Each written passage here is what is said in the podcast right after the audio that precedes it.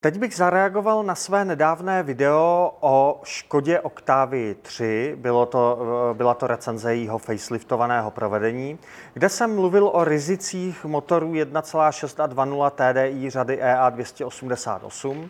Co se týče praskání filtru pevných částic, zmiňoval jsem tam totiž, že podobně jako jiné konkurenční motory s vyšším emisním stupněm, i tyto používají technologii dvou ventilů recirkulace spalin, kdy jeden je ten malý klasický, co spaliny nabírá eh, hned za turbodmychadlem a pouští je do sání, do tlakové části sání, ale druhý je velký, který spaliny nabírá až za filtrem pevných částic a pouští je do nízkotlaké části sání před turbodmychadlo.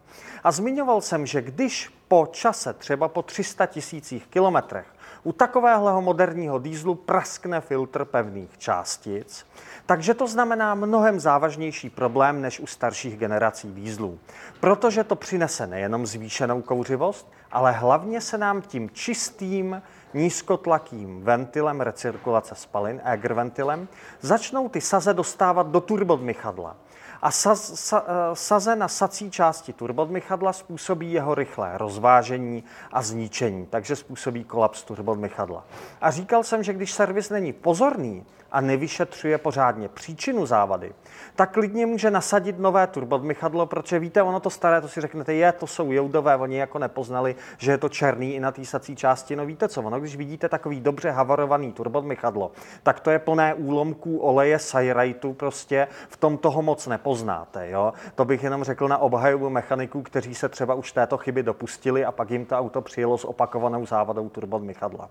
Hm, tak Zkrátka jsem varoval před tímhletím řetězcem velmi drahých závad, které začíná normálně prasklým filtrem pevných částic a končí výměnou turbodmychadla. Turbodmychadlo, jak známo, když se, to, když se dobře eh, zadaří, to znamená, když to turbodmychadlo začne brát olej, ale úplně neselže, tak umí i vypít olej pro motor a vlastně eh, sebou ten motor veme a dokonce dýzlový motor, jak známo, když mu začne jít přes turbo velké množství oleje do sání, tak dýzlový motor bohužel i na olej běží. Olej motorový se také vznítí ve ve válcích a když tam jde v nekontrolovaném množství, tak i motor se rozběhne do nekontrolovaných otáček a není-li řidič do vzducha přítomný, aby nesešlapoval spojku, nechal zařazený převod a zdusil opravdu vší silou a to na tom stojíte, až vám křupou klouby, ale prostě jiná cesta není, zdusil to brzdou, tak to znamená, že se motor rozletí. Čili jde o nebezpečnou záležitost.